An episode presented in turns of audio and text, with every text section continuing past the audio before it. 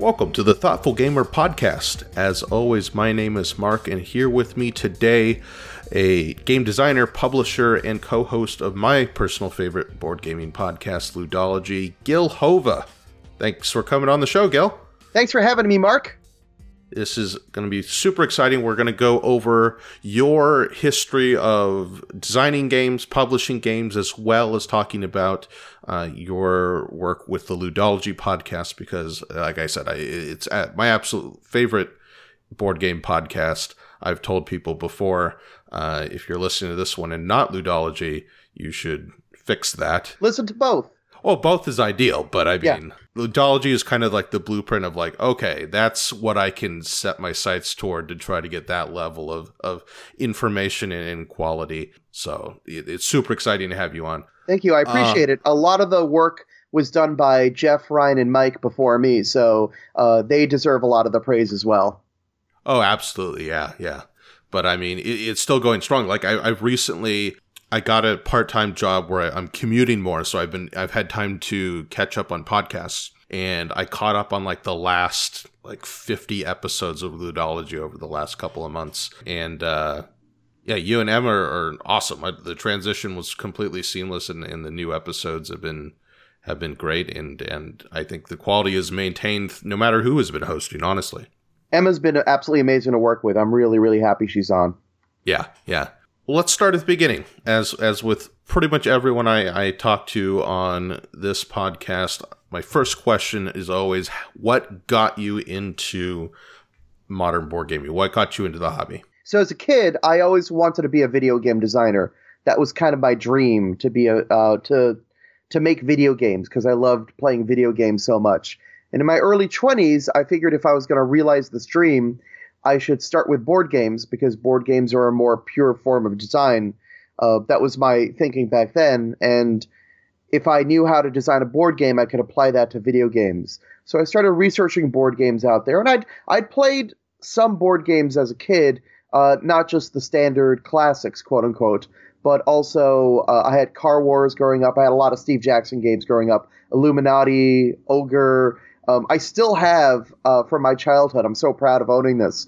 A, a sort of a variant of ogre called Globbo, which reskins ogre uh, to alien babysitters and their evil and destructive insect kids. It is one of the weirdest games that I own. So I had a much more varied uh, game education growing up than than most. Uh, friend of mine lent me Battletech, and I was an idiot kid and I never gave it back. I had a bunch of those old TSR micro games back when micro game meant a small game you packed in a little plastic clamshell. Like Ogre was originally a micro game. I had one called They They've Invaded Pleasantville. Uh, that was a micro game that I had. I even had Can't Stop as a kid. Uh, which I had no idea, you know, who designed it and what the history was, but uh, that was really amazing when I got back into board games and I realized Can't Stop was considered a classic from a legendary designer. This company that I'd followed as a kid, Steve Jackson, they had just come out with this game called Munchkin that was getting really popular. So I was getting into gaming around 2000, 2001. And I started picking things up. I played Catan, I played Puerto Rico, and Puerto Rico was the game that really changed me. That was the one that made me realize that I liked board games better than I liked video games. Uh, so that was it for video games. I became a board game nut. I bought all that I could. I learned all that I could, and I tried to design board games. So I was a designer from the beginning, you know. And uh, it's just that I my I stopped my dream of wanting to be a video game designer and started a dream of wanting to be a board game designer instead. And that took a long time because the number one, the resources to learn how to design board games there were some, and they were good. Uh, there was the Board Game Designers Forum. There was Protospiel start, uh, launched early on, uh, like a few years in, and then uh, a few local video game designers launched a board game design group near me. Um, one of them has since gone on to design the video game Killer Queen. Uh, and if you look close, he's got a video game. I'm sorry, he's got a board game that Mayday released last year. Also, Josh DeBonis is his name. And Eric Zimmerman also co-founded the group, and he's since gone on to design the meta the metagame and Quantum. And he teaches both of them teaches at NYU. Uh, while I'm I teach at NYU also. I'm an adjunct uh, as a game design teacher. So so yeah, that they once they founded that game design group, uh, that really helped my craft because I was now playtesting every month instead of playtesting like every two or three months. Uh, I, there was a game design group in Albany. Uh, at the time, I was based in northern New Jersey. Uh, I'm now in the. I'm still technically in New Jersey, but I'm really in the New York City area. But when I was in northern New Jersey, I would make the two-hour, two and a half hour drive to Albany because there were a bunch of uh, designers Albany who got together. And from that group, uh, there are a bunch of games that came out. The biggest one is probably Sidereal Confluence.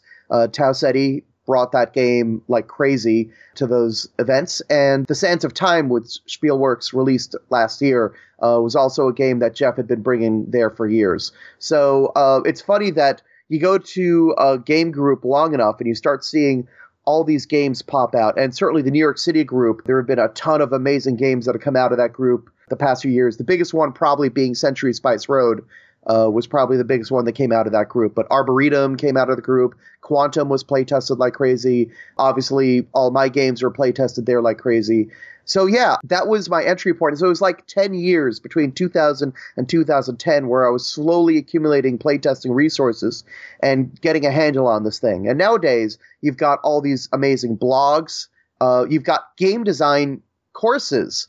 Like NYU has an undergrad and a grad degree in game design. Granted, it's kind of aimed at digital games, but we do have a lot of board game instruction resources and we even teach an RPG class. So there's so many ways you can learn about making a game nowadays. Cardboard Edison has some amazing information on their website. We've got Unpub now. Uh, we've got so many resources you can go to. And obviously, Ludology, when Geoff launched Ludology, that was really great.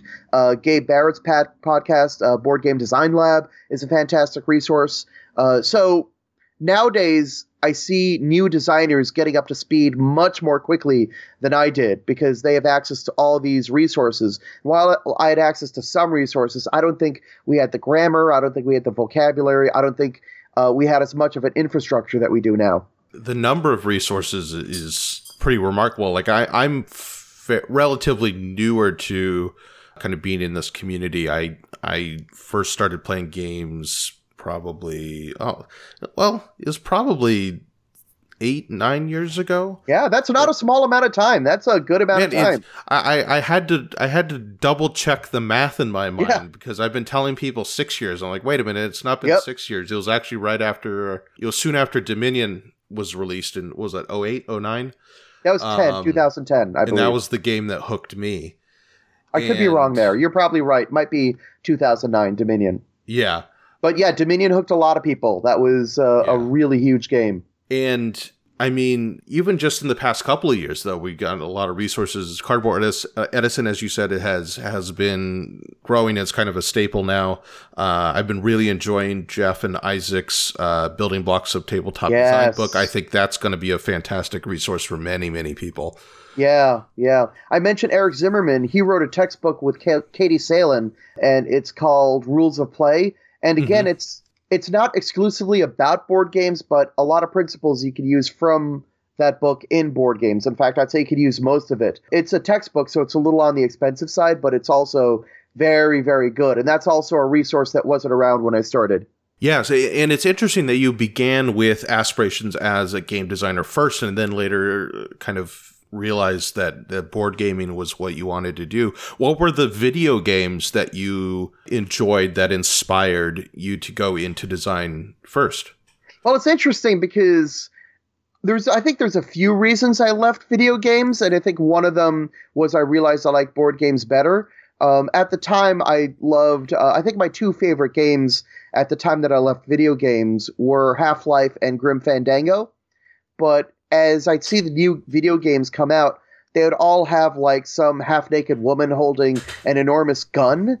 And it was like, this is kind of a boring note. Can you pick can we please pick another note? This is kind of dumb. And while I think there's there's themes in the board game world that are repetitive, and some of them are not terribly healthy. Like there's been a lot of talk. We did an episode on ludology last year about the impact of colonial themes uh, in board games and what they really apply versus what the publishers are thinking they're saying or not saying. But even that, I think, is it's an abstracted violence there, and it's something that's more implied.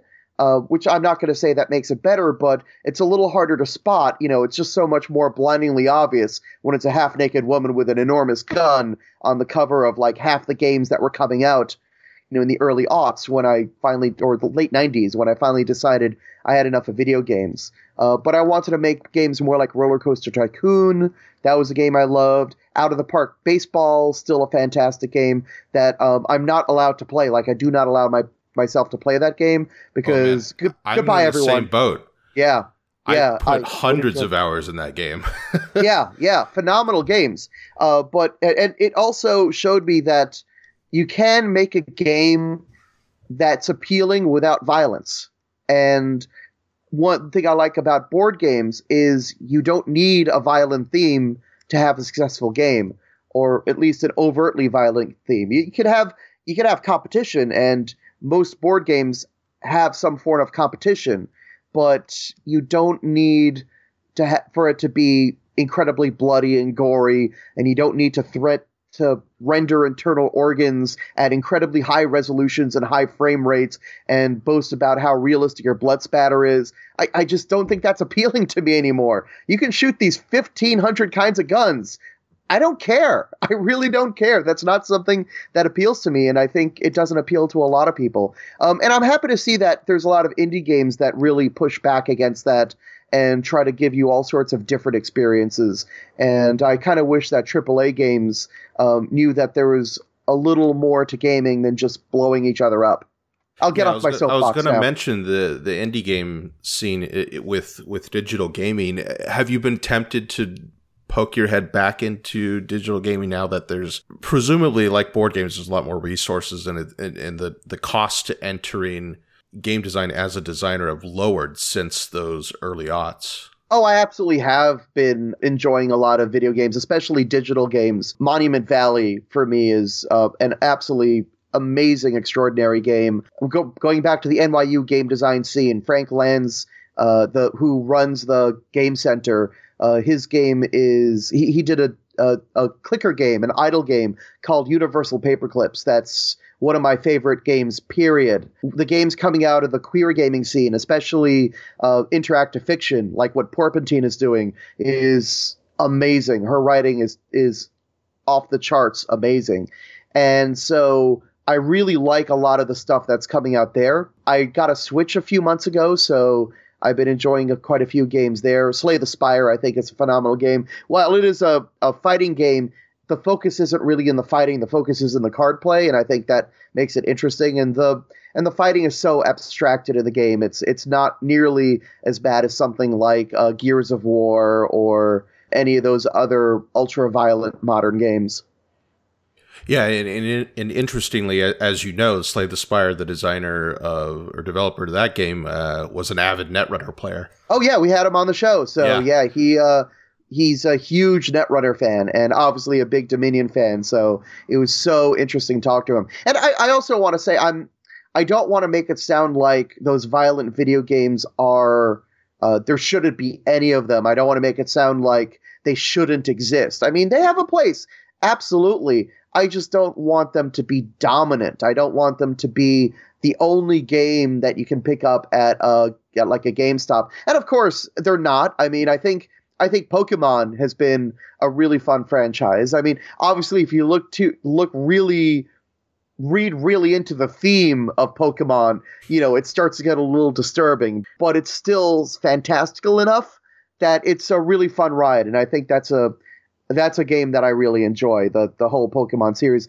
I haven't gotten Sword or Shield yet because um, I don't have a lot of time these days, and you need a lot of time. I I got Let's Go Eevee, and I really enjoyed that, although I never got around to finishing it. Yeah, and and continuing down this line because uh, it wouldn't be a thoughtful gamer podcast without going off on some tangent.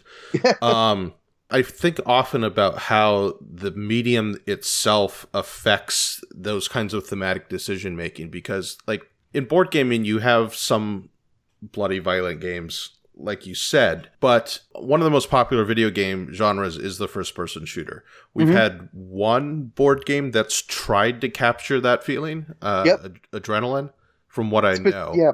Specifically, that's the more like a death match, a first person shooter death match. Yeah. Yeah. there's also Frag. Uh, Steve Jackson had a game called Frag, Mm. like about five or six years ago, and that was the same idea as Adrenaline. Uh, I think Adrenaline handled it much more elegantly because Steve Jackson is very, still very old school and very much into direct conflict and uh, zero sum interactions. And I think it was missing some of the really valuable negative feedback loops that Adrenaline built in. Like, for example, in Ad- Adrenaline, every time you get killed, you respawn and you're worth fewer points to the other players. And that's an amazing mechanism because it means that it disincentivizes going after the same player repeatedly, which, if that happened, it would be a degenerate game state. It would be kind of. Uh, it's not fun for the player who's always getting shot, and it's not as interesting because you want to incentivize players to go after the stronger players. That's more interesting. That the game's asking a much more interesting question there. And uh, obviously, there's there's the Super Hot card game, uh, which is based off the Super Hot video game, and uh, that also did a little bit of that as well. Uh, but Adrenaline did it really nicely. But to your point, I think uh, video games are very visceral because they can take all of the complications of uh, being the arbiter and the adjudicator of the game and hide that all into the CPU. And all your care, all you care about is you controlling the player. You know, I talk, I've talked on previous ludologies about uh, the avatar and the agent.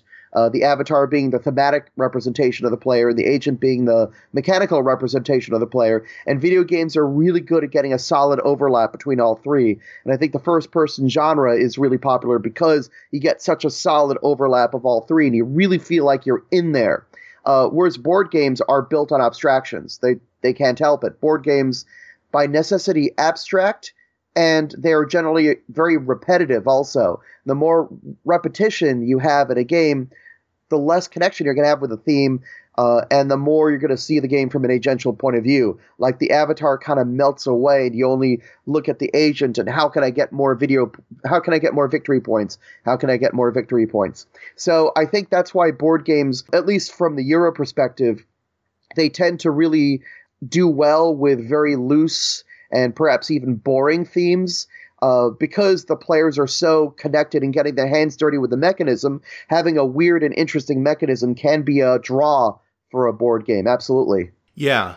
Um, in my experience, at least, it's even abstracted. Board games can make these thematic connections that, in description, if you were to, to describe it to someone, it often sounds like, yeah, I wouldn't have any emotional investment in that really weak connection. But while playing the game, they can often create rich experiences. Like, I mean, looking at something like Fog of Love, which in many of its situations is just a basic prison prisoner's dilemma situation Mm-hmm. between the two players but give it that those trappings in the context of the game and it can really feel emotionally fraught and make you think about relationships in your own life even if abstracted looking back from a from a you know 10,000 foot view you're like oh it's just the prisoner's dilemma Yeah. Uh, and I think what that game does well is that resolution mechanism is so dead simple, and they do such a good job at switching up contexts uh, and making you feel like you read out the card and you talk about, okay, we have to have our dinner with our parents now, and one of them says something awful. You know, what would our character do? And it really gives you the freedom to explore that character and to say, well, that character would do this and that. Uh, it's it's an interesting game. I think it's a really wonderful game. I've shown it to people who also think it's a wonderful game, and I've shown it to people who feel like it doesn't go far enough in either direction, which is an interesting bit of feedback. And I'm sure Jacob got it like crazy uh, when he was testing the game. But the game's been so wildly successful, and I'm so happy for Jacob that um, he's had it. I I think the game is wonderful. Oh, I do Uh, too. Yeah, yeah, Actually, but- the game had a very deep, like emotional. It created a deep emotional reaction to me. Oh, that's I've, wonderful. I've not wanted to play it. Like I was. Oh, but not so wonderful. it almost scared me. like, Yeah. How could this game be doing it to me? But I, I don't know if the review will be posted by the time the podcast goes up. It might be. I've been working a very long time on a review that will. It, it's my most ambitious review yet. Wow. you know, Um, I played Depression Quest. You know, the video game Depression Quest by Zoe That's the Quinn. text one, right? Yes, it's uh it's twine I based. played that. Yeah. Yeah, and I had the almost the same reaction to that one in that I felt so protective of the av- of my avatar that I went through it once. I got them as good a resolution as possible, and I'm like, I don't want to play this again just because I don't want to hurt Alex. Uh, and it was such a great. I, I think it's a it's an absolutely amazing game, and I think that the fact that it got that reaction out of me, I think, is such a a tribute to the skill of uh, of of of Quinn's and how good a designer she is. Yeah. All right, let's get back in terms of talking about your experience with games and game design. Uh, so your first published design is Prolix. Yes. Um, it, which you then published what a sequel to essentially with Wordsy.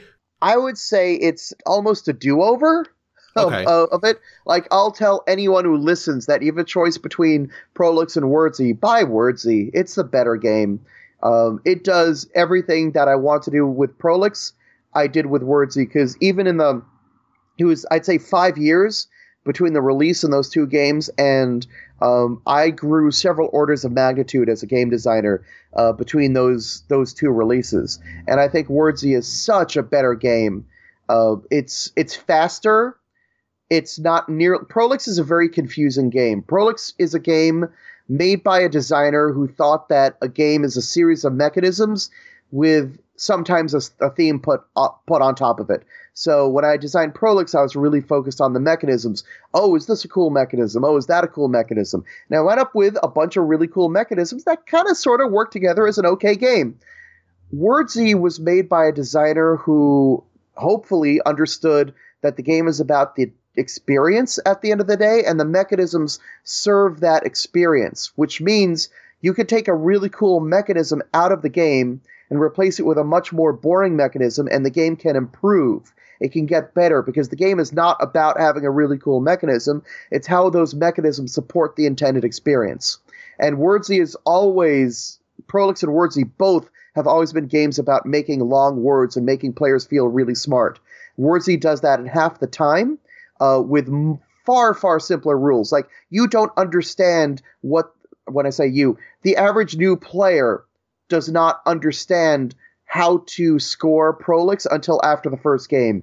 And I've never liked games with that dynamic, and I especially don't like it in a family oriented game. And I think Wordsy, by the second or third round, you get it. You totally understand what it's all about. Uh, and I think that's one reason why players uh, have really warmed to Wordsy and they really, really enjoy it. So, so was simplification the main area of improvement between those two? Uh, in terms of the game's design, absolutely. So there's a few things that improved. One of them was Prolix has interrupt rules. So it's always one player's turn, but other players could interrupt. And I did that because when it was just strictly turn based, the game took forever. Like there were people who would slow the game down and it would be boring. And I was looking for an organic solution to that. And the interrupt solution was mechanically, I still think, a really interesting solution, but it created all sorts of emergent edge cases that made the game rather fiddly. Whereas Wordsy deals with it by being a real time game, an un- unapologetic real time game, but it's not a game that rewards Twitch reaction speed, uh, which is important. I didn't want either game to be about fastest player wins because that creates almost a set like uh, disadvantage or characteristic to the game. Mhm. With set, there's one player. If that player is good, that player is good, and that's it. And it's really hard to get better in that game. Like you don't see someone improving at set to that point to beating an ex- uh, uh, that experience. To, that's not even the right because other players have that characteristic. It's just not interesting when you have a really experienced player. The really experienced player gets to play the game and nobody else does. I mean, that's really the big problem with set is that they're the only person who plays the game. Uh, for those who don't know set, set is a real-time game that's like a pattern matching game uh, where uh, you put these cards out on the board and you shout set when you see a, a pattern. Uh, and when you're really good at set, you'll just say set, set, set, and that's it. Uh, and nobody else will get to play the game because the one person who sees the set will always claim it. And I remember uh, I was at a game group one day, and uh, a gamer came by, and she wanted like her quest. I could see her like wandering from game store to game store looking for so- someone who would give her a challenge at set.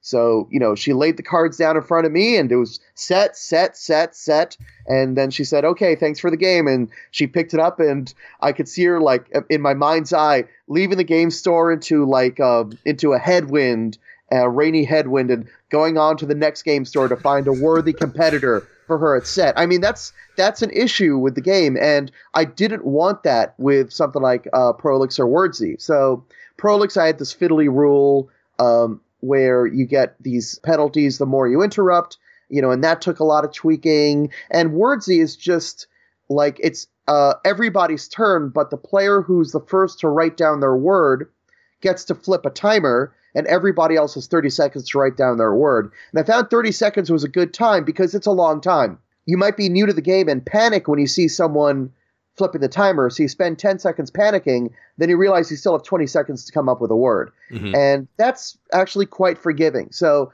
yeah, it's, it's, the not, Galaxy Trucker thing. Yeah, it's not a useful strategy in the game to rush the other player. Like you can do that a little bit, but it's not something that you can really do that's generally effective because most people within 30 seconds will come up with something with a reasonable reasonably scoring word. And then if you're playing three or more players, the same player can't flip the timer in consecutive turns. So with these relatively simple rules, I took care of those real time issues that I was having in Prolix. And the game just plays so much better because of it. I think also, I, I gotta be honest, I think the fact that I self published it meant that I, and honestly, when uh, Prolix came out, Zev, he was still running Z Man at the time he gave me the opportunity to sort of dictate how the cover should look, and I had no idea how it should look because I was barely even a game designer. I didn't know the first thing about product design. And nowadays, being a, a publisher, I do have a better handle on product design. I'm not going to say I'm perfect, but I'd say I'm decent at it. And I talked to a few friends. I got some advice. First off, the name. Uh, Prolix sounds like a medication. Uh, even though the name is thematic, I found that if you have to explain a name to someone, if you have to put a definition of what the name means in the English language on the back of the box, you need a new name. To the point of nobody knew that Prolix was a word game, even though it said word game on the cover. Whereas Wordsy does not say word game on the cover, but the fact that it looks like a dictionary, that's how he made the cover, and it says Wordsy in big letters, everybody knows it's a word game. It just reads like a word game. And in terms of product design, in terms of the name, it's far, far, far better. So yeah. I think between those things, understanding game design better and understanding product design better, I think that's why Wordsy is such a big improvement. Yeah, and, and even looking at the cover, it's got this kind of formal typeface, and uh, your, the the formal ferret logo prominently displayed f- even fits in with the design of the game yep. cover. Yep, we yeah, put it in gold nice. I've told my graphic designers that they have liberty to muck with the formal ferret to make it fit in, which I think is always a, a nice touch. Oh, and oh, yeah. on the side, and on the sides of the box, it, I have the regular formal ferret logo. And I think uh, so. I understand there's an argument for always keeping your mark the same, but I think I, I like it when when there's a little bit of wiggle room there. And I should point out that the graphic design for Wordsy is done by Scott Hartman uh, who at one point was a member of my New York City game design group. Uh, he's since moved on to California. Uh, but he does a lot of graphic design for various board games. He does work for TMG, uh, does work for occasional work for indie game studios, though I think they have a full time graphic designer now. But Scott does really, really good work. He's the one who designed the Formal Ferret logo, also. He drew the Formal Ferret logo, so I'm infinitely thankful to him for that. Very nice. Yeah, that that that game design group like even hearing you talk about it the, there were games associated with that i didn't even i didn't know came out of that group. We just got back from pax unplugged and at least twice i was talking to someone at a booth and they mentioned that they were part of that game design group. Like that's significant in, in terms of of reach into the hobby. And it's funny because we're not a terribly large group uh, we've recently grown, so we started. I mentioned that we used to do monthly meetings. Uh, then uh, a few years ago, like four years ago, we switched to weekly meetings. And I think the group started getting really good once we started doing weekly meetings. That's a very good tempo, and I know that's hard for people who may not have access to the resources that I do. So, like if you don't live in a major metropolitan area, but if there's any way you can swing weekly playtests, your games will get so much better on a weekly tempo instead of a monthly tempo. And as of I'd say a year, maybe a year and a half, we've been doing twice a week. We now do Tuesday evenings and Saturday most of the day, and that's like strapping yourself into a rocket. Like Yeah. uh, the velocity that you get on those designs is absolutely unreal. Uh, but even then, the Tuesday night playtests we get at most, I think our largest turnout was 17 people, which for a game design group is excellent, but for an average game group is not. And I hear about uh, the Utah, the the game. I forget the name of the group in Utah. I think the Utah Game Designers Guild or something like that. Mhm. They have way more people at, at meetings. They have a really, really amazing group there. And uh, Smoox Chen, who runs the Taiwan board game design group, he gets a lot of people at his. He said he got like 25 at least designers for his meeting, like re- meeting regularly, which is uh, which shows you how fertile the scene is uh, over in, in Taiwan. But despite the fact that we've been a relatively small group, uh, we've had quite a few big hits. I mean, another one is uh, Pipeline. You know, Ryan uh, Oh, yeah. did a lot of testing of Pipeline at our group. Uh, he's also local to New York. Uh, but Ryan uh, found a better vehicle for his playtesting at some point. Uh, he started doing online playtesting. Uh, a lot of people use Tabletop Simulator. Ryan uses Vassal, a program called Vassal. Mhm. Um, it it's actually um, virtual advanced squad leader. There's an extra S in there, uh, and I forget what it's for, but that's what it was made for. It was made to play advanced squad leader online, and it got retrofitted, so now you can have just about any game in there. Uh, it's extremely user unfriendly. Like I have no idea how to use it, and I consider myself fairly tech literate. Ryan said that he would help me with a few of it, but it's it's it's really if you can get the hang of Vassal, it can be really really useful. Um, and it doesn't have the physics based problems that Tabletop Simulator does. Because Tabletop Simulator is ultimately a physics simulator when it doesn't need to be, and it'll very faithfully let you flip over the board and cards, um, even though you that may not have been your intent. Uh, so yeah, I think um, if you can get the hang of it, you can do it. But Ryan switched to Vassal, and then he started playtesting almost every night. Uh, that's one reason why Pipeline is so tight, is because it's gotten so many playtests, at least online. And there's a risk there that when you do so much playtesting online, and Isaac Shalev has spoken about this, that your game becomes really well suited for playing online, and then you bring it out and play it in person, and there may be rough edges because you encounter things because it was optimized to play, say, through Tabletop Simulator and not in person. So now I've got to do a little bit of retrofitting and make it work for an in person game. So that's an interesting point uh, that he says he has to be thoughtful of when he works in Tabletop Simulator. Uh, so I think that's another option for people who might be living uh, away from a major metropolitan area is learn Tabletop Simulator. Tabletopia is another good resource, and Vassal. Any of those three, if you can get the hang of them, uh, you can play test with anyone anywhere in the world, and you might even be able to hurdle time zone issues and play with someone on the other side of the planet. hmm Yeah, I remember I downloaded Vassal once to try to play something, and in about ten minutes, searching through it to do literally anything, I gave up. It's daunting. Like I Yeah. think you need someone to teach you how to how to use it. It's Yeah, a very sure. very complex program. Yeah, the second game you publish, or, or that you design rather, Yes. is Battle Merchants, which uh, means you transition from a smaller word game to a larger, more Euro style design. Uh, were there any particular challenges, or I mean, it's it's not necessarily that you finished Prolix and then Battle Merchants was the next thing you you work on. I assume there were other designs in the mix there also, but were there any particular challenges in getting a larger game completed? Yeah, I mean, in terms of the timeline, I was working on both games at roughly the same time. I think I probably started on Battle Merchants sooner, uh, Hmm. but I was still doing monthly tests. So th- this is the story with uh, Battle Merchants: is I have this really amazing auction mechanism that ca- I can't get to work in any game. I'm sure you've heard the story. I've told it Oh, on yeah. Ludology countless times. Uh, so listen to our Ludology episode that we recorded live at Grand Con. I talk about my auction system in detail, but um, the short version of the story is I couldn't get this auction mechanism to work. Uh, in well, I got it to work in one game, but the game was boring. So the auction mechanism was the only thing that worked in the game, and that was not a big enough part of the game to redeem it. So I built battle merchants around this auction mechanism, and then the game, the rest of the game rejected the auction mechanism. So I, I kicked out the auction mechanism, and I had this really solid game that Minion Games and James Mathe, uh, who sadly passed away earlier this year, it, he uh, he signed the game and released it to uh, absolutely no success whatsoever. It was not a successful game, unfortunately. I'm super proud of it, even though um, I feel like the light bulb in terms of game design came on in between the time I signed it and in between between the time it came out. And if you go to DriveThruCards, you can find a small expansion for Battle Merchants called New Kingdoms that is a new set of kingdom cards that I think works better than the original game. And I think at that point I had a better understanding of what game design was. I think it's a better game because of it.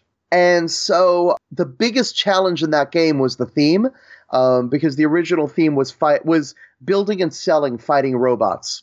And so what I tell everybody is I would say, "Hey, do you want to play my game about building and selling fighting robots?" And they'd say, "Sure, I'll play your game about fighting robots." And you see the difference. That's not yes. the same thing. So uh, it's a spreadsheet game, which is I think a, a fun kind of game to play, but not what you'd expect from a game that would that you'd expect to be about fighting robots.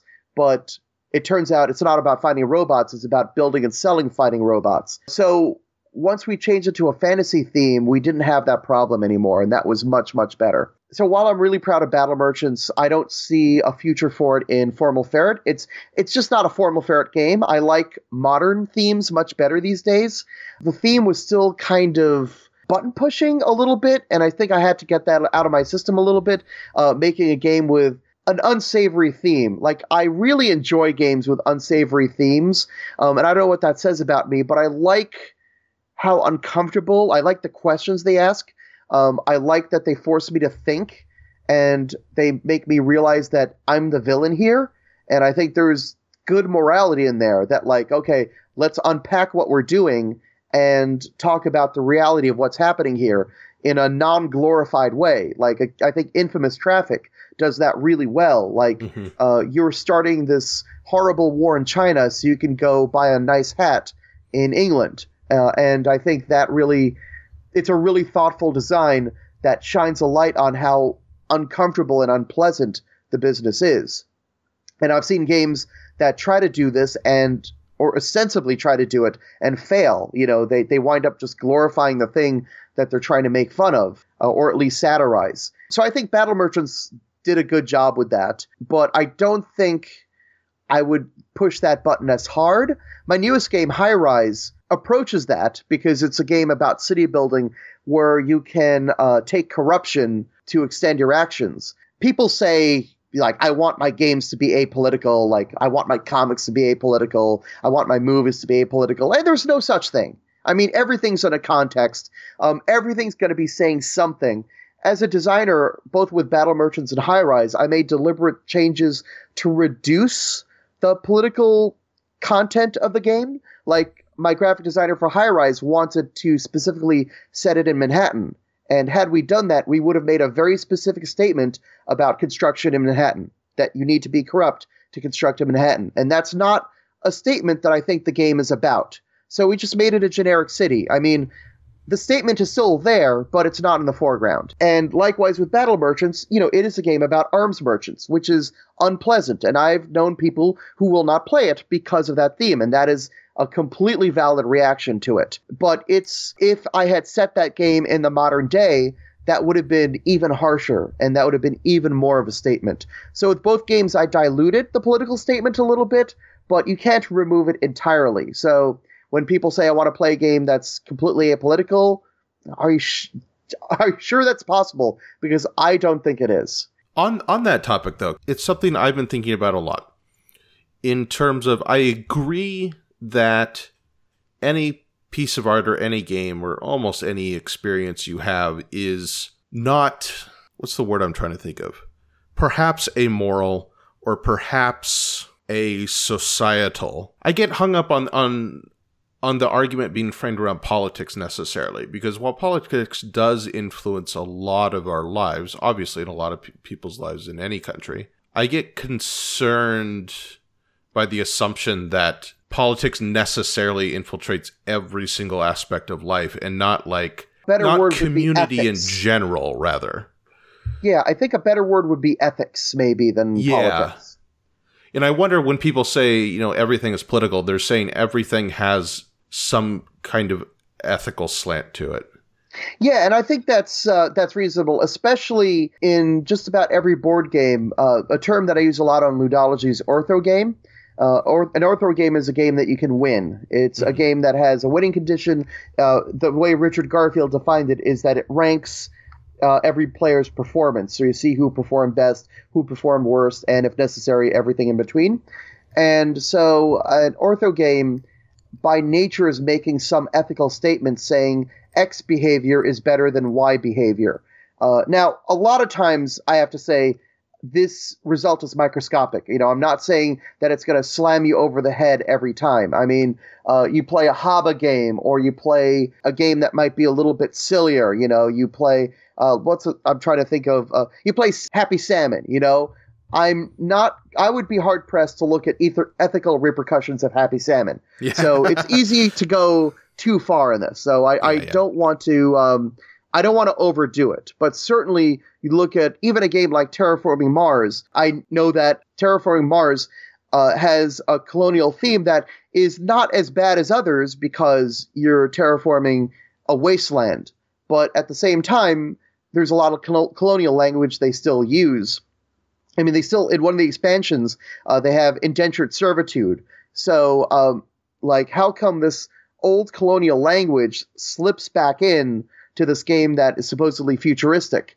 Uh, it's an interesting question, you know, and yeah. and it opens more ethical discussions. And I'm sure that uh, as we get, hopefully, uh, get closer to the reality of terraforming a planet, uh, we start looking at the ethical repercussions. You know, certainly like how do we decide uh, who makes the decisions on how the planet is terraformed and that sort of thing. Uh, there was a lot of ethical questions baked into that uh, that I think a game like Terraforming Mars can start to approach, even though obviously it won't bring up everything. But I think you look deep enough into a lot of games, you can start asking some interesting questions. Oh, absolutely. And I agree with you that I, I also enjoy games where it's very clear that I'm the villain of the story. Yes. Um, I think that's really interesting. And while I haven't designed any games, I'm, I'm, I'm one of those people who just has a bunch of ideas thrown into a, a Word document somewhere. Yeah. I've, I've noticed that a lot of my ideas are specifically that. It's it's let's look at the corrupting nature of, of this institution by having players play the players in those institutions. yeah. Um, yeah. Which which I think is something that games perhaps or board games specifically are well suited to examine. Yep. At the same time, you know, it's it could be thorny, especially if it's an issue of of which people are suffering about now, and it creates a question of, well, exactly who is this for? Like, is this? Uh, are you going to unintentionally celebrate what you're trying to satirize? Uh, that's the question I brought up before. Um, I'm going to look at a game like okay, so I haven't played Santa Maria yet. I've only read the rules and I've read some of the discussion around it. And it seems like that's a game where ostensibly the designers were trying to satirize your colonization theme, but they never had that extra layer like an infamous traffic did. Like an infamous traffic, it knows that you know that it knows it's about corrupt people. Mhm. Like it's got enough self awareness. The fact that as I said before, you start a war in China to buy a hat. Like, that's ridiculous enough that you know that you're the bad guy. And you never get that extra layer from what I've read about in Santa Maria, which is, um, and that was a lot of the discussion about it. Like, this just seems to glorify colonization without having that extra, extra layer of awareness. Um, there's also questions of uh, if you're I mean, there's some interesting questions even of a game like Spirit Island, which I think is a really interesting take on colonialism, but it still falls into some tropes uh, that are uh, that can be problematic. Like the idea of um, you know native people are always connected to the land and have some sort of magical spiritual power you know that sort of thing. You know that's a trope. And uh, i'm not saying that it's a horrible game and nobody should play it because of it. It's just a worthy discussion. Like this is this is all stuff that's worthy of bringing up um, and questions of how do we represent native people in a game? Uh, how can we get native people into the industry so they can represent themselves in games, I think is probably the best way to frame that question, uh, rather than trying to speak for them and wind up with, uh, okay, you just put out another, another game whose cover mixes the traditions of three different nations and it's set in this completely different part of America than all three of them and uh, it uses clothing from the wrong century and everything's completely wrong about it. You know, how do we avoid those issues? Yeah, I, I, recall there was I don't remember the name of the game. There was one that it was Native American themed around a particular area and had totem poles, but actual totem poles were literally across the continent. Like they never existed yeah. among that group, which is just an egregious oversight.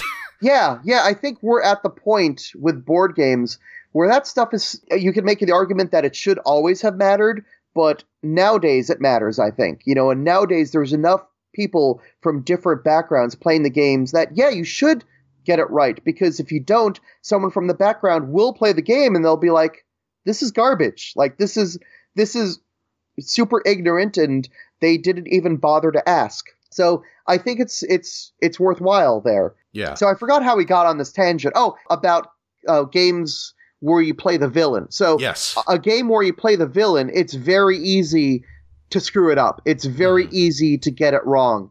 Uh, you really have to do your homework. You really have to talk to people who were affected by the real life villain to see if it's even a story that's worth telling. It could be really difficult and painful. And uh, the worst case scenario, I'm thinking of that. Uh, there's a video game that Geoff talked about that uh, was about the trauma soldiers experience when they return home and people who were affected that by that didn't feel like the game was uh, was sensitive enough to their plight, uh, and the game never got made because of it. Uh, mm. And granted, there's a lot wrapped up in there because when you look at how most people view it a game, most people, I'm talking about average person on the street, still think of games as something kids play. You know, adults only play games if it's like pickup basketball or gambling. You know, the idea of recreation using your brain is still to a lot of people very deeply weird. Uh, you know, this is something that kids do. So when you look at a game that not only has an adult theme, but an adult theme that challenges you, that's something that they, with all due respect to them, can't process. And they fall into the conclusion that it must be making fun of us. When in a lot of cases, that's the exact opposite of what's going on. Uh, it's similar to how comic books for a long time struggled to be taken seriously because the popular perception of a comic book is ridiculously muscled men who dress up in silly costumes and throw cars around. And comic books for a long time have not been that, and it took a very long time for a public per- perception of a comic book to catch up. And I think video games are starting to get there. Board games are still lagging way, way behind.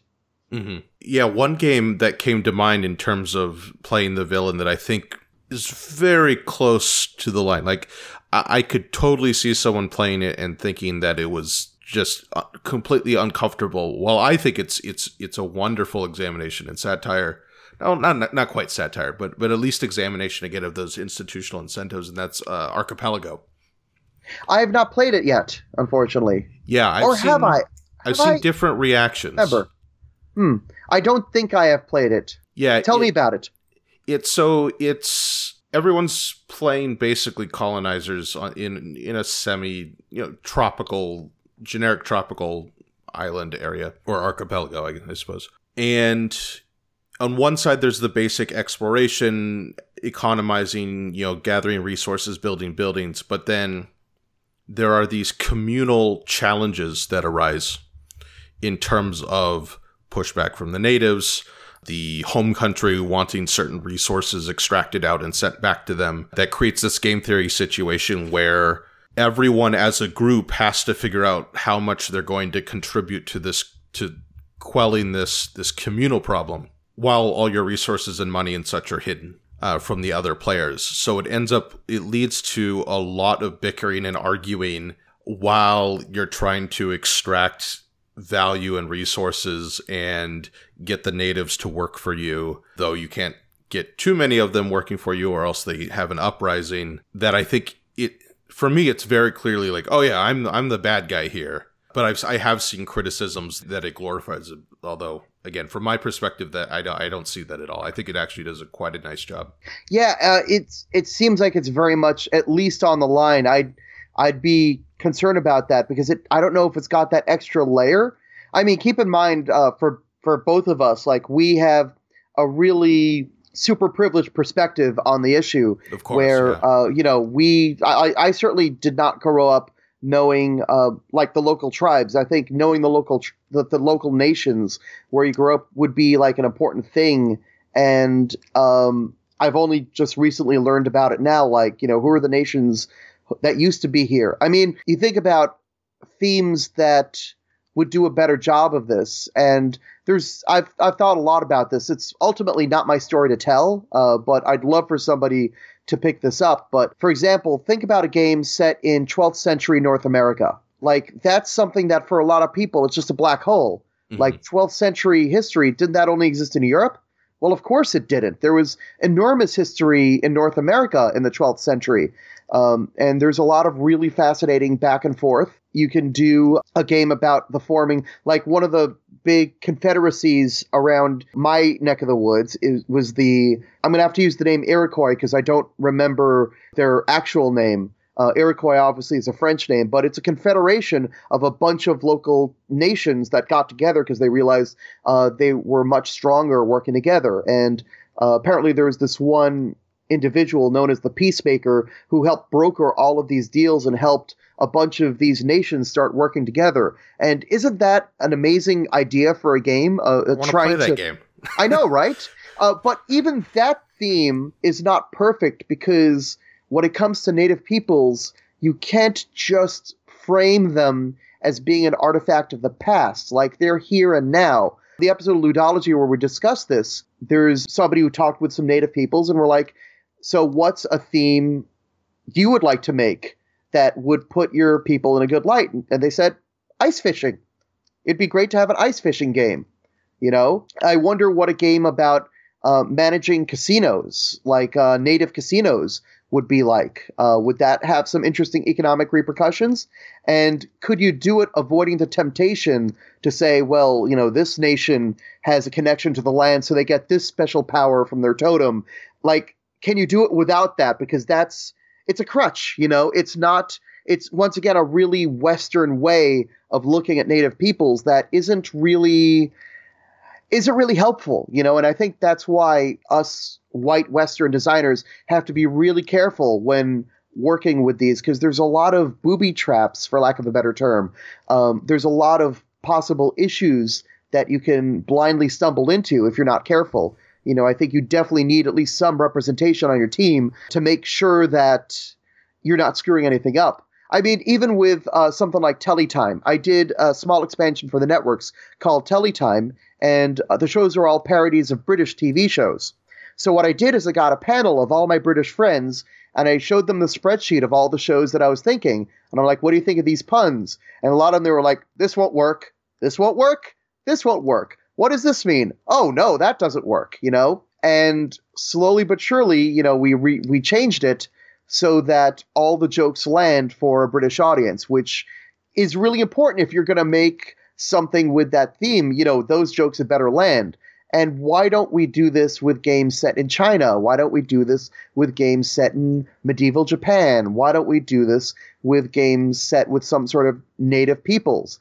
I mean, these people are not totally invisible. You know, you can get a hold of them, you can show them your game, and you can get some buy in and at least have them uh, understand. And, and, and you can better understand, you know, where they're coming from and, and any potential issues you might have with your game. Yeah, completely agree. You said before that you've kind of toned down this in a couple of your designs. Have have you thought about doing a design where you really lean into the villainy aspect? No, I just at the end of the day, Formal Ferret is a business. Like it's how I pay my rent. Yeah. So while there are some risks that I'm taking here and there in terms of like why the heck, why the heck did I make a word game? Uh, why the heck am I working on a story game now? You know, those are risks enough to do something that has a limited audience from the start because the theme is so thorny and possibly controversial. I think 20 year old me would have done that. 25, maybe even 30 year old me would have been, yeah, I'm such an edge lord. I'm to go challenge people. And I, I, feel like I've grown past that. I'm very grateful that I have. I don't think people necessarily need to be challenged or confronted or you need to get really in their face because they don't react the way you think they do.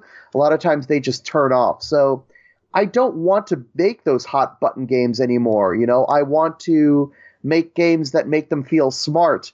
And, uh, you know, still making a game like High Rise, I still have a little bit in that, but not nearly as much. And I feel like I can tone it down now so that most people can play it. And it's not a core part like it doesn't slam you over the head. Like it, it is a it is a core part. Like corruption is a core part of high rise. But the fact that it's in a generic city means i'm making a pretty i think uncontroversial statement that wealthy and powerful people tend to get their hands dirty. And I don't think that's an un, that's a controversial statement. I, I think that's been a truth for centuries, if not millennia. Mm-hmm. Speaking of Formal Ferret, your third game you released was uh, the first game that Formal Ferret published, and that's Bad Medicine. Was publishing, starting a publishing company, something that you had in mind early on, or is it something that you realized you wanted to do kind of partway through your your board game design experience or history? So I founded Formal Ferret in late 2014. If you came up to me in 2012 and asked me if I was going to make a publishing company, my answer would have been a very strong no. I would have been very uninterested. You know, at the time, I was still working. I had a day job. I was working at Audible, and I, at the time, the job was fairly secure, and it gave me enough time off to pursue my hobby of board game design. I viewed myself as a hobbyist game designer. I enjoyed playing games. I enjoyed designing games, but it wasn't really part of my identity per se. But a few experiences started to change my mind. I felt that with a different strategy, a different marketing strategy, Battle Merchants and Prolix would have been more popular. I feel that had Prolix had someone to look over the product and been like, this shouldn't look like this, this shouldn't look like that. The game's still a bit too fiddly. Let's refine this, let's refine that. It would have done a lot better. So I feel like I learned a lot in those two games about what good product development is. And then I found out, like, a, lot of the Kickstarters early on were fulfilling games themselves. Like they would get the games shipped to them directly to their house. They put all their games in their garage, and then they would like make enemies with the local UPS or post office by showing up there with thousands of games. And I didn't want to do that. I live in a pretty small New York City area, one bedroom apartment. I'm uh, with a tiny staircase. There's no way a pallet's getting up there. Uh, and even if it did, there's no place to put it. So I didn't think I could do it. And then I started reading about, at the time, uh, Amazon fulfillment centers and how this one company got Amazon, used Amazon fulfillment to fulfill their Kickstarter. And right about then, other companies were starting to handle fulfillment set, uh, services, which meant that I didn't have to do fulfillment myself. And with Kickstarter, I didn't necessarily need the capital at the start. I could build the capital if there was enough demand and my views on self-publishing started to change. And then my day job, like, it started getting not as much fun. They really wanted me to see myself as a programmer and not a game designer. They wanted me to, like, if I if an emergency came up and I was scheduled to go to a convention, well, it's an emergency. You can't go to the convention, and that was just unacceptable for me. Like, I can't do that. And so I was at an impasse, and I was at a a real tipping point in my life, and I realized, Mom, my future is in games. So uh, that's when I started. So I worked on Bad Medicine because I had the networks close to ready at that point, but I didn't want to start with that because I if I was if I was going to make any mistakes, I wanted them to be small mistakes. So Bad Medicine was a much smaller game than the network. So I kickstarted Bad Medicine first because it was a smaller scope, and I'm glad I did. And then the networks was an unmitigated success, which I'm I'm so relieved about because it really launched my company into the big time. And I've been writing that ever since, you know. So that's been something I've been super grateful for. So I've been doing formal ferret more or less full time since then. I've picked up part time jobs here and there uh, because I can't live 100% off a formal ferret, but each year, like, I feel like I get a bit closer. Honestly, this year I took a step back because High Rise didn't do as well as I thought I could. Uh, probably, uh, not even probably, uh, because of bad decisions I made. And I'm hopefully going to correct those decisions next year and uh, get things back on track. But uh, High Rise still looks absolutely phenomenal. I'm glad the game funded because it became a reality and it looks absolutely amazing. It's getting assembled right now and it should be on the boat really soon. Let's talk about High Rise then, because I know you you started a Kickstarter for it after uh, just a few days, you decided it wasn't. One day, it just wasn't getting enough momentum, and you relaunched it a, a few weeks later. What was the main uh, factor in that decision?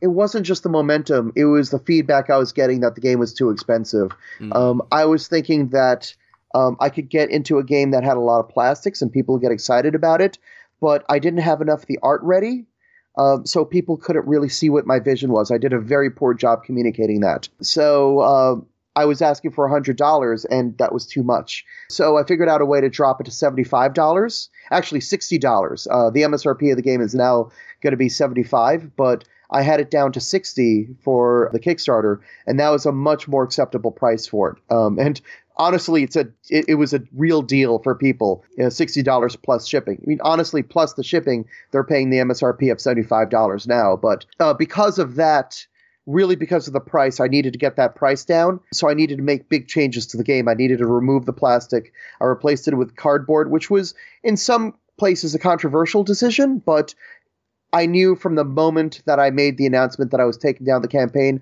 I knew it was the right decision. And I'm very glad I made it. Uh, that said, if the cardboard version of the game does well, then we're going to go back to Kickstarter in hopefully the summer, put up uh, the plastic again as a new version, as a, a new sort of upgrade pack to the game. So, uh, because this print run obviously couldn't be that big, uh, having just squeaked past its funding goal. I'm very grateful that it just squeaked past its funding goal but it just barely made it. And because of that, I was able to make the game. And I'm really, really happy about that. Uh, but it had to be a small print run. And because of the small print run, not a lot of people are going to get it. Like, obviously, everybody who backed it. And there's going to be a fairly limited retail release. And once that retail release is done, I'm sure Dice Tower is going to cover the game. Various uh, other review outlets are going to cover the game. And fingers crossed, there'll be positive reviews and people are going to say, "Where can I get the game?" And the answer will likely be nowhere because by the time those reviews come out, like uh, the game will likely be sold out. So I hopefully will get back to Kickstarter once I come close to shipping Rival Networks, which is launching on the 14th very soon. At least in theory, as of the time of this recording, that might change uh, as things go but it should launch in January and hopefully on the 14th. And and once I fulfill Rival Networks, I can dive right back into high rise. That's a, definitely a limitation of Kickstarter that they are really starting to enforce only one project at a time. And I can understand why they do that, but at the same time, there is something to be said about cash flow. And uh, when a um, when a company has a game that's on the water, I mean that's like five six weeks that they're just waiting and nothing's happening. And I don't see any reason uh, that they shouldn't be able to launch a Kickstarter then. I can understand not wanting to launch a Kickstarter while the game's still at the factory. Uh, that's totally understandable. But once the game in sh- is in shipment, like there's really no action that the company can do. Like the publisher can't do a thing at that point. Stepping back to the networks, like you said, this has been your, your biggest success uh, thus far. I haven't played a full game. I got a short demo of it, uh, I think at PAX East, perhaps, uh, this past year. And the, and the one thing I noticed, at least in that demo, was the user experience in terms of opening up decision space was, was really pleasant in that the first couple of decisions I made were fairly straightforward. There, there were genuine decisions, but the game kind of opened up and bloomed as I went. First, is that something that you specifically designed for? And second, if so, are are you thinking about that from the very beginning in your design, or is that something you kind of worry about later in the development process? Yeah, the answer is no. It's a happy accident. I blundered into the same thing with battle merchants. Like, you can teach battle merchants even more easily because it's got very much. I think with both of those, it's because battle merchants specifically, there's a very clear procedure of steps. You gain craft you forge a weapon and you sell the weapon and then you repeat gain craft, forge weapon, sell weapon. And that's generally what you're going to be doing, although there are things that incentivize you to change rails every once in a while, to change tracks. Um, and I think one of the um, limitations of the game is that it's not really explosive enough and there isn't enough that pulls you out of that craft. There, there are some interesting decisions here and there, sure, but I, I think what I did better with the networks is, you know, with the networks, you're getting stars, you're getting ads, and you're getting shows. But with the networks, the shows are varied enough, and I put enough interesting things in there that you don't always have that rhythm. You're not locked into that rhythm. There's explosiveness here and there that you can that you can do that suddenly says all right, I'm going to do this thing, and that gets me these bonuses, and now I can sort of jump from developing this one show to developing the next show on my next turn without having to get stars and ads. And I think that's really interesting, and I think it's why the networks has been far, far more successful. But the good news about Battle Merchants is, is it meant that I could say, okay, the first thing you're to do is forge. So every, I'm sorry, the first thing you're to do is gain craft. Here are the craft cards. Cards. Everybody get a craft card. Everybody gets a craft card. Okay, so the next thing you're gonna do is forge a weapon. Here's how you forge a weapon. Everybody forges a weapon. Okay, the next thing you're, you're gonna do is you're gonna sell. Everybody sell. And now you know how to play the game within three turns. And I didn't have to explain it all up front. Like, I just had to explain a couple of things. And within like a few minutes, people were making decisions. And in the context of a booth demo, that's really, really important. Mm-hmm. So with the networks, we modified that a little bit to be more like, uh, okay, the first thing you're going to do is you're going to get a show. Everybody gets a show. Okay, the next thing you're going to do, here are the stars and ads. You can get a star or an ad, and then everybody gets a star and an ad, and so on and so forth. And so with the demo, we could open up the game very slowly and have people making interesting decisions right away. That said, you still get a little bit of that when you play it at home for the first time, because in the rule book, I tell you to ignore the network cards until season two if you're playing for the first time.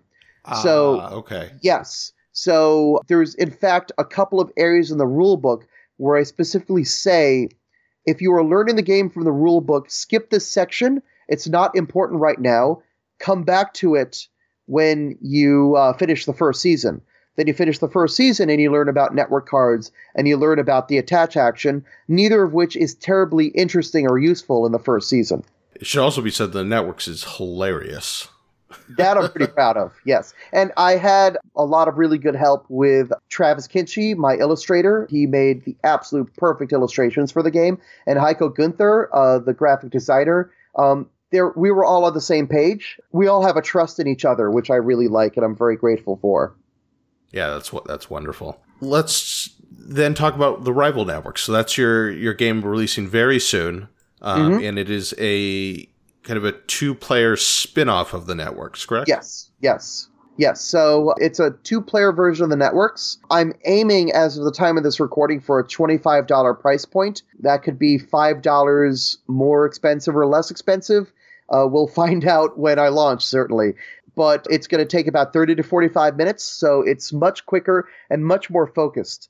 Now, the base networks game, I think, plays well at all player counts, and that includes two players, but the two player game has some extra rules that I needed to put in to make it work, and this kind of goes in the other direction. It's a simpler version of the game that is made specifically for two players. So I think there's a lot of interest around that uh, especially with the network's target audience. I think uh, couples and families really like the networks. It's a very approachable game. There's a lot of representation in it. It's a really approachable theme. And uh, in terms of ethics and politics, there isn't a lot of heft to the theme. You know, I am saying stuff like good shows get canceled on the to- all the time, and a good network executive will cancel a show if just if there's a better show. Again, those are not controversial statements to make, and there's a little bit of catharsis I think people have in canceling a show uh, that it was really good for them to make way for a better show. You know, so. Mm. If they get into that spirit, I think uh, that gets really enjoyable. And I think the game's even enjoyable on a purely agential point of view. So, the rival networks, I think, is playing really, really well at this point. I'm really excited to get it in front of people. And I have had people tell me that they think they think that the rival networks they prefer it to the original game. I'm never sure how to feel about that. You know, I'm super proud of the networks, but uh, I can see what they're saying because the rival networks is such a streamlined version of the game that you get the hit that you would get with the networks in half the time, assuming that you're cool playing a two-player game. It's very much trying to capture the feeling of the original game. Very much uh, so. Very much. Okay. Fantastic. Yeah. yeah, there's a lot that's carried over from the original. There's some new stuff like your shows are now your shows and stars are now measured in ratings points, and ratings points now give you viewers. Um, originally, it was all one number, but that proved to be really annoying to add up at the end of the game. I found that if I sort of has said every few ratings points you get, you get one viewer, and then you hit the viewers in a bank that turned out to be a really good player experience. Both the exciting feeling of dropping your viewers as now they're little chips, little plastic chips you drop into a bank. Uh, so nobody can see how many points everybody has. Then at the end of the game, you reveal your bank and you count. And that's always a really cool moment that you open up your bank and there's always a few more chips there than you expected. So it's a, it, emotionally, it's a really resonant moment. I'm really happy with that. Very nice. Shifting gears a bit, I, I would like to talk a little bit about your time with Ludology podcast. As I mentioned uh, before, I'm a huge fan, and I think it's it's a completely invaluable resource, not just for people who want to design games, but just in terms of understanding the games we play. Uh, yeah, uh, as an exercise, it's it's wonderful. How did you get into that? How did you start? Uh, because uh, as you mentioned before, I think uh, it was Geoff and Ryan at first, and then Mike Fitzgerald, and then you were the next person in. Yes, yes. So I only live like 45 minutes away from Geoff. Like he's fairly local to me. So uh, we've done panels before. We know we have good chemistry. And when Ryan decided to leave, that he uh, he actually left to pursue his doctorate, which he has since acquired, which I'm really happy to hear about. So Ryan left, and Geoff tapped Mike Fitzgerald to join the show. And Mike, uh, it was amazing to hear Mike's perspective on games. He's been in the industry such a long time. But Mike, from his point of view, um, is not an analytical designer. He's very much from the gut. So he'll tell you that something works, but you know he's not always the best at saying why it works. He'll just say, "Well, this just works for me," um, and that's not an invalid way to approach things, but it meant that after two years, he felt that he had, he said everything he needed to say on ludology. So he decided it was time to step down. And then Geoff needed a new co-host, and I was fortunate enough that he dialed my number, and the answer was a very enthusiastic yes. And then the next thing Geoff told me on our phone call was that you have me until episode 200, and then I'm gone. I promised my family 200 episodes, and then that's it. And it was so hard to keep that secret you know? Wow um, yeah that's a like long time. from the beginning from my moment the moment i started i knew that i would inherit the mansion. So that was really interesting. So for a long time like I was trying to decide who's going to fill Geoff's shoes. And I ran this back and forth between Geoff for a while, but Geoff slowly grew more comfortable with me. And then Geoff made his exit on episode 200. It was a wonderful episode because uh, Ryan and Mike joined us, which was fantastic to have them.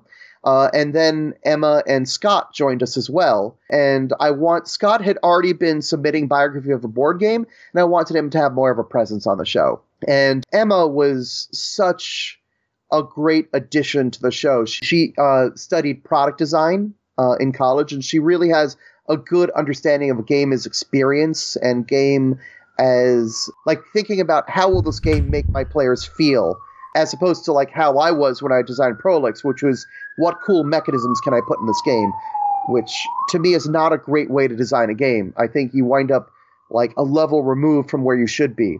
So I think Emma really gets it. She's very analytical. She's really good at articulating what it is she's thinking and she's doing when she's making games. Um, and as Geoff pointed out, she has more published games than Geoff did when Geoff started the podcast, or Ryan. So, you know, she's very much um, a phenomenal addition to the show. I'm really happy she agreed to join. And I think she's been a big part of why the show has been successful post Geoff. Yeah, I've really enjoyed her on the show listening in. Looking at podcasting just from how to produce a podcast, because I kind of just jumped into this thing. Yeah. I, I started out, I wanted to make the Thoughtful Gamer, and I really wanted to focus on writing, and I still do mostly. And the podcast just kind of came about just because, like, well, why not give it a shot? And so I figured, okay, I'll have the writing aspect, uh, which has all the good attributes of that medium. And the podcast I can make a lot more conversational and, and more baseline entertaining, I guess. Um, mm-hmm. I don't know, just more conversational. Although recently I've been wondering, am I stretching that too far? And I look at, at my favorite podcasts, uh, like Ludology, like um, Five Games for Doomsday, which seem a lot more structured and a lot more preparation put into it. I'm wondering what the process is for making a ludology podcast or like making an episode. Well, let me start by saying there's no one right one right way to do this. Mm-hmm. Um, I mean, the right way is the way that works best for you and works best for your listeners. So I don't think like I'm not going to say you must do this, you must do that. I think there's some important things to do and important things to avoid, like experiences to embrace and experiences to avoid.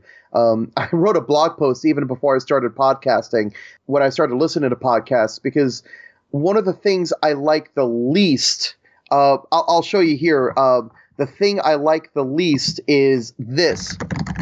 Can you hear that? that is one of that drives me nuts when I hear that because it tells me we're not listening to you. You know, it's like I want the illusion that when one person is speaking, everybody else is listening in rapt attention. When you hear typing in the background, that tells me they're not listening. And that drives me nuts. I I don't know how much you edit this podcast. When I edit a podcast, my goal is to make sure number one, everybody sounds like they're in the same room. So like I get rid of all Skype delays. That mm-hmm. uh, usually because the we're we're connecting on the internet. In our case, it's Zencastr delays. But somebody will finish talking, there will be up to like a five second pause, and somebody else starts talking. And often two people start talking at once, and then they'll say, "Oh, you go, you go," and none of that is useful for the listener. So I cut that all out. I'd say one of my weaknesses as an editor is I might be too aggressive there. Um, I may not be giving enough space for people to breathe, but I like a podcast that's well paced where people have energy, people are enthusiastic. And I think the other part is I want. So there's a saying in French called, I, I think it's called l'esprit escalier. Uh, pardon my horrendous French, but that translates to staircase wit. And uh, the idea is staircase wit is when you think of the right thing to say after you've left the person you were talking to and you're walking back upstairs, that, oh, that would have been perfect to say. That's called staircase wit. And my job as an editor is to give everybody that opportunity. Like if somebody says something like five minutes later that would have worked better five minutes ago, I move it five minutes earlier because that serves the experience and that helps the experience. Now, one thing that helps, I, I, should admit, is before I worked at Audible, I started working at Audible as a sound editor. And even before then, I spent five years in film as a sound editor. Um, even nowadays, I edit audiobooks for. Uh, actually, I'll occasionally edit audiobooks for Eric Summerer, you know, because yeah, yeah. He, he, lives like an hour away from me. So uh, I have a lot of experience editing dialogue. And uh, that's something I can, at this point, I can do it in my sleep. So I really enjoy it too because there's a lot of very interesting problems to solve. And with podcast editing, uh, it's a totally different animal than dialogue ed- than audiobook editing or dialogue editing for film or TV. So I think with podcast editing, you you have the most creativity because you can really say, all right, I'm going to take this bit that this person said at the end, I'm going to move it to the very beginning. And I've done that for ludology. I've taken something that somebody said like an hour and 10 minutes into the conversation and made it almost the very first thing they said. And it wound up helping the show because ultimately what you're serving is you're serving the experience of the listeners. Mm-hmm. It's almost like I, I, studied music recording in college and uh, I had a teacher who put on a CD, like a Beatles CD, and it finished playing and he said, What did you hear? and we started breaking down the instruments that we were listening. So we said, okay, well, we heard two guitars, we heard a drum set. Uh, it sounded like it had two toms, like a floor tom, maybe two rack toms, snare, uh, maybe a ride cymbal and a crash cymbal and a hi hat. And did I say bass guitar? I think I said bass guitar. Uh, keyboards, uh, one lead vocalist, two backing vocalists. And he said, Oh, that's great. That's wonderful. But nobody said you heard two speakers. Nobody said you listened to two electronic speakers pushing air. And I think that's, it sounds pedantic, but it's a really important mindset to have that ultimately what we're doing is not, for lack of a better term, not natural. Like we're, we're, we're this audio that I'm saying, I am, you're not hearing me talk you're hearing me talking to a microphone. My audio is getting digitized into zeros and ones uh, from the way that the metal in the microphone is vibrating. That's getting converted into a set of digital words, which get stored onto a computer. They get edited, and then hopefully the dynamics get processed so that the volumes are level. Then they get put out, they get compressed. So the format of the zeros and ones totally change from PCM to probably an MP3 compression and then they get stored on some server. They get downloaded as a file and not even get into network transport. And then they get decoded as an mp3 you know that's a whole huge thing. And then they get decoded a second time from zeros and ones into back into an analog signal that get pushed into a, a speaker driver that pushes air whether they're speakers in your car or in your home or in your headphones uh, that wind up hitting your eardrums to simulate me talking to you Mm-hmm. That is a lot of that's a huge difference. That there's a lot that changes. And because of that, like people might be tempted to say, well, I'm not going to edit this because this was natural. This is how it came off. But no, it's not natural. There's nothing about this process that's natural. You may as well make the change because it takes work to make it sound natural. So um, I'm a very big believer that if you have the editing skill, I think you do it. You spend the time. And again, I'm fortunate that I can spend two or three days a month to edit these ludology episodes. Because, uh, as you know, editing a podcast is not a quick process. Nope. Um, and the better you get at it, it's not like the better you get at it, the less time it takes. The better you get at it, the lower your threshold is, and the more problems you hear. So you never speed up. You just get better. You just you, you wind up with a better sounding product because you can hear more stuff, but getting faster, oh, it, it, at least it hasn't happened for me. Yeah, yeah, I've had exactly the same experience. Although it ended up being shorter than I anticipated before I even did it at all. Mm. I found it was shocking how simple it is to like cut out a word. Yes. Or cut out a breath and there's a lot of wiggle room in like the spacing there and how long of a pause you give. I thought I was going to have to get really minute to make things sound natural, but you can just kind of wipe it out and you play it back and you're like, "Oh, yeah, that sounded just like he's he didn't say um in the first place." Yeah, a good edit is one that you can't hear. Yeah. Like uh, an episode of Ludology has I'm going to estimate probably about 400 edits in it at least. Mm-hmm. Uh, it's, I mean, there's edits probably every two or three seconds in an episode of Ludology. And you're not going to hear them because I'm hopefully skilled. You'll probably hear them once or twice because I'm not perfect and I'm usually going as fast as I can. So there are times when maybe, like, I think the one that you hear the most often is if someone says um and I cut out the um, sometimes you can hear them forming the U and you hear them just forming the U and then they break into saying something else. And if you're listening close, you can hear that cut. Um, yeah. And it's it's it that's the hardest one, and that's always a tough thing. Do I leave in the um or do I cut it out and have this that most people won't hear? And it's a it's a tricky call, and I tend to be aggressive when I edit, but I can understand other people who would rather leave in the um. But I find that if I cut out the ums, I cut out the you knows, I cut out all of the filler, I wind up with a podcast. Like there are podcasts that I've literally episodes that I've literally saved like 30 minutes. Like this would have been a at this episode would have been an hour and 45 minutes and I've cut it down to an hour and 15 minutes. And I think that makes such an enormous difference. I I think it frankly shows respect to your listeners when you have an episode that's shorter. And I'm sorry, I realize I'm saying this and we're like an hour and 40 minutes in. but I think that if you have an hour and 40 minutes and like 30 minutes of it is just like useless banter that's not the point, or it's people, it's like the dreaded Skype delay, or it's people accidentally talking over each other and saying, no, you go, no, you go, or it's someone coughing and saying, let's go back and say that. You shouldn't hear any of that. So if it's an hour and 45 minutes, but it's all like really useful, that's one thing. But if it's an hour and 45 minutes and there's just all this boring stuff that you can just cut. I mean, this is why a lot of people listen to podcasts at 1.5x speed or 2x speed because so many podcast editors like they don't because they have been trained in doing it they don't cut out enough and it winds up being it's not as tight as it could be. And I aim for a really tight podcast and I hate to say this. I hope my podcasts are difficult to listen to at 2x speed, you know, because I want that energy and I want it to sound like people in the same room excitedly talking to each other. Yeah, yeah. I think that's that's my approach also I, am probably I'm, I'm i'm certain i'm a bit looser with my edits than you but you know i find myself even cutting out the pauses between sentences or, or a you know a portion of oh, them yeah. just to get the rhythm quicker i kind of yep. go by my gut every once in a while i'll leave an um in just because it fits the cadence of the sentence or something yep. but you could definitely notice the difference between one that has hasn't gone through any edits at all and one that that to my mind i'm doing just the bare minimum of edits of just making it sound decent. mm-hmm. Yeah.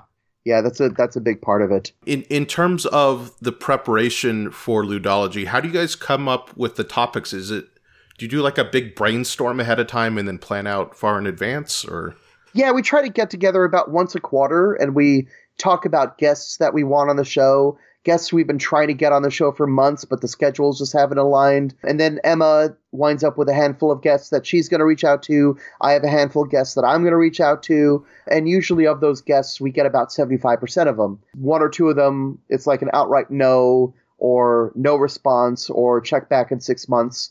Uh, but then maybe one or two, they're really interested, but the schedule isn't lining up. So they say they will, and then we send them a doodle poll and they never fill it out.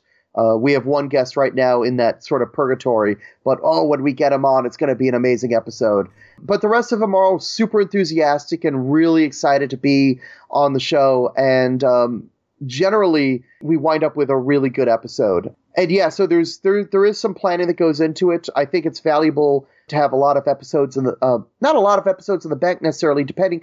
I have a very busy schedule. Like i go to a lot of conventions. So this last run i had four conventions in the span of eight weeks which meant we had to be very deliberate in how we scheduled our recordings and how i scheduled my editing time so that when I was at a convention and we hit Sunday at noon uh, Eastern Time, which is when the new Ludology drops, I had to make sure that episode was in the bank and ready to go uh, with, regardless of what I was doing on that Sunday. So it really depends. Sometimes we edit the episode just in time. Other times we edit the episode and it's like two months before it even airs. Uh, it really all depends on how busy we're going to be in the next few weeks. Generally, convention season means we're editing, uh, we're recording and editing far in advance. When it's not convention season, we can be a little more lax. And any white whales in terms of guests uh, you haven't been able to get on, but really, really, really want to? Well, one that sadly we will never get on. Geoff actually tried to get Francis Tresham mm. on. I think it was last year, and sadly, uh, Tresham was not in a good state at that point. His memory was no longer good, and he was every time his assistant said you're going to be on this podcast, he would start to get nervous. And so we ultimately decided it just wasn't a good idea. So that was one that we never were able to get on. And it sounded like even if we did get him on, it wouldn't be like he would be able to stick to the questions. Like his answers would probably most likely drift a great deal, which is unfortunate, but I mean, that's a reality, you know? He's such a hugely influential designer that I would have been honored to have him on regardless of how he was doing, as long as he was comfortable doing so. Uh, so that was really one sad thing. We never, I would love to get Reiner Knizia on the show. I'd love to talk about his approach to making games because obviously he's made so many foundational games. One of my favorite designers. There was a time like two or three years ago where it was almost cool to bash Knizia. Uh, to be like, oh, Knizia, his stuff is all the same. It's all boring. And I'm really glad that there's sort of a renaissance. Like people are rediscovering his games because his games are absolutely wonderful and they're they're amazing. So they're really worth discussing. Um, we've talked about getting Ale- Alexander Pfister or Stefan Feld on the show. I understand Stefan's English is not great, so he probably would not be an ideal guest. I would love to get Jane McGonigal on the show. I think she would be an amazing guest. And I would love to talk to her about like her current thoughts about reality is broken, whether she still believes games can change the world because I think in a lot of ways she was right, but not in the ways that we were expecting. So I think she would be a tremendous, tremendous guest. Zoe Quinn, obviously, I'd love to have on the show. Porpentine, I would love to have on the show. I'd love to start bringing, and you may have noticed we are bringing people from outside board games because I think there's so much you can learn, especially from a story point of view. Like how can you, how can board games tell better stories? Well, let's look at other games that are trying to tell stories, and let's see how we can adapt this thought process to board games. And that's what the thrust of a lot of our recent episodes have been. But that said, part of our planning is okay, we've been really talking a lot about story lately. Let's go back to mechanism and let's talk uh, let's do a good old crunchy episode and and work on that. So it's a lot of it is maintaining that balance. But those are some of my my dream guests. And I'm sure there are others that oh absolutely one guest I would love on the show. I'd love to talk about a fledgling sports league and when you make a decision between entertainment and agency, like on one hand you have I'm going to go totally gonzo. On one hand you have professional wrestling, which is pure pure entertainment, as it should be. Like there's nothing wrong with that. You know, it's pure entertainment. I would argue it's not a game. I would argue that it's pure play uh, because the contestants know the outcome of the match, generally speaking, but it's still a lot of fun. You know, that is pure entertainment. On the other hand, you've got Formula One, which I think is the complete opposite, which is the best drivers in the best cars. And the result, I can't speak for everyone, but for a lot of people, it's kind of dull. There's not a lot of passing. Uh, when there is a pass, it's a really exciting moment, but you get a lot of dominant stretches where one team and one driver are unbeatable. I mean, there was the Michael Schumacher era, we're now in the Lewis Hamilton era. And while there's definitely an audience for that, and it's fascinating to see the absolute best in the world compete on the best, given the best opportunities that they can have, uh, with money almost no functional object. That's a fascinating exercise, but a lot of times it, it can risk winding up being really dull.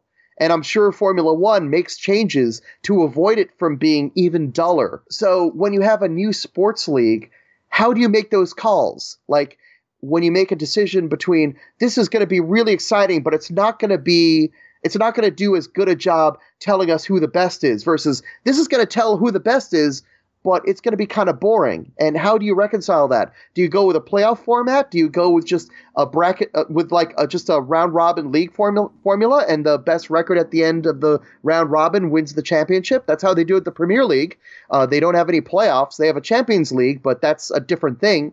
And so the guest I would love to have and this is totally, totally selfish of me. I would love to have a guy named Greg Munson who produces the TV show BattleBots, which is one of my favorite things on TV, and it'd pretty much be an excuse for me to talk with Greg Munson for two hours. oh, that topic. I mean, I could go on and on about all the fascinating things I find in sports and the, and the structure of sports. Oh, it's so fascinating. It's game design on the largest stage. Yeah. It's so fascinating. Yeah, like I mean, coming up, you know, just I, oh, there, there's so much to think about. Just even in, in like the the baseball rule change they're going to have, where pitchers have to stay in for three batters. Yep. Like I could I could think about that and and write about that for a while. And that's just like one change in one sport. And understanding that baseball, there's never been a canonical rule set that this is always what baseball is, no matter what the traditionalists will tell you. Uh, sports rules are always in flux to an extent, and they're always changing because the context is always changing, and the managers and the coaches, they're always one trying to get one step ahead and trying to figure out the new way to break the rules because there are so many incredible incentives to do well that they're going to do everything they can to break the game, usually legally, a lot of times illegally, as we've uh, seen with a few uh, news stories of late. And so the rules have to stay one step ahead. And and now back to this boring thing. You know, baseball is starting to fall to a lot of people's eyes onto this boring side where okay we're putting in the best pitcher we can in this scenario but we've done that three straight batters and it's added like 30 minutes to the game because the new pitcher has to come in has to warm up etc etc so now instead of having okay bring in the lefty specialist now bring in the righty specialist now bring in the other lefty specialist now we're forcing um, the pitcher to stay in for three batters which uh, is in direct response to that to to that strategy, to that tactic. And yeah, that is exactly the kind of thing that totally fascinates fascinates me. I've been very into cricket lately, and cricket is constantly, even now, dealing with these rule changes. You know, now they're the Cricket World Cup, uh, which is a format of cricket that you play in one day, and it has a timer, not a not a literal timer, but uh, they limit the number of balls that the bowlers throw to the batters and uh, that has created all sorts of wild implications that nobody ever considered. Like here's one great story that an Australia Australian bowler, Australia was beating England, and they just had like a few more balls to throw. And the bowler, you, you've seen how bowlers usually throw. They usually like sometimes they run, sometimes they take a couple of hops, and they bowl it overhand, keeping their their elbow straight. Well, this bowler realized if I bowl underarm and just roll the ball on the ground, there's no way the batsman can get a good hit on it. Like they'll be able to get it, like make contact with it, but they're not going to get it very far, and they won't be able to score the number of runs they need. And all I need to do is roll the ball like six times, and I'm going to win. And he did that, and there was a huge uproar. I mean, you've probably heard the saying, "That's not cricket." Well, uh, that underarm delivery was not cricket, and uh, that was a huge controversy. Um, even though it was technically within the rules, like there were no rule a dog, no rule that says a dog can't play basketball. So uh, no rule at the time that you couldn't bowl underarm, and of course now there is in response to that. So it's this idea of how do you bulletproof and how do you stay ahead, which is uh, a thought process that most game designers will be very innately familiar with all the way to the legendary, I think it was a Barbados versus Costa Rica, was it? Or Barbados versus Grenada uh, soccer game. You've heard of this soccer game, right? I probably have, but Je- I'm not, Geoff I'm not did, yeah. into soccer. Geoff did a GameTek about it. Even if you're not into soccer, this was just such a wild match. So this was, I, I want to say, like 92 or 95. Uh, was this was, one where they colluded to tie? Kind of, yes. So, so yes, what the, the setup is the tournament organizers had decided that if a game goes into extra time, effectively overtime, and somebody kicks a goal, that the goal will be worth two goals. Why? I don't know. They just decided that was a good idea. So that might have been an okay idea, except that what soccer usually does is they rank uh, a team that's tied in brackets, like if they do a round robin and teams have the same record, the next tiebreaker is goal differential. So these two teams are playing, and one team is leading 2 nothing. And not only do need, they need to win, they need to win by two goals in order to advance. If they win by two goal, if they win by only one goal, that's not enough. Their opponent will advance. So they've got to win, but they got to win by two goals. So they're leading 2 nothing, everything's hunky dory, and then their opponent scores, and it's 2 to 1. And there's like 10 minutes left. And they try for some time generally to score a goal to make it 3 to 1, and they can't because scoring goals in soccer is hard. Then the coach has an idea, and he tells his team, okay, kick the ball back and forth, waste as much time as you can, and then kick the ball in our own net. An own goal, but a deliberate own goal. Now this game is tied. Now they can ride it out a few more minutes and get it to extra time and then kick the one goal in extra time, win by two goals, and move on. So they do that. They kick the ball back and forth, they kick it in their own net, the game is tied. The other team realizes what's going on, and they're like, wait a second, the game's tied now. If they make it to extra time and they score the goal, we're out. So if we score an own goal, we'll be losing by one goal, and that will be enough to get us to, to the next stage. So for the next few minutes until the end of regulation. It was the most bizarre and ridiculous exhibition of wasn't even soccer that was happening. One team was trying desperately to score into either goal, and the other team was trying desperately to keep the ball out of both goals. And it was the stupidest thing you can imagine. Uh, of course, what happened is the team that uh, had kicked the own goal was able to survive to extra time, and they did kick the extra time double goal, and they did advance to the next round where they lost. Uh, but it's a great example of how these rules that might sound cool at the time have unintended consequences and how sports teams are going to use them to their absolute fullest. And it's why I think sports are such a fertile ground for game designers to explore. You know, with all the, the sports are problematic. I mean, there's way too much money in sports. The athletes get an incredible amount of money, probably too much. You get issues with teams that threaten to relocate unless uh, there's public money spent on their stadiums, uh, and these are billionaire owners who are making these demands. It's there, there's health issues, there's concussion issues, CTE, all sorts of problems in sports, and uh, fully aware of that. But strictly from a game design perspective, there's so much interesting stuff there.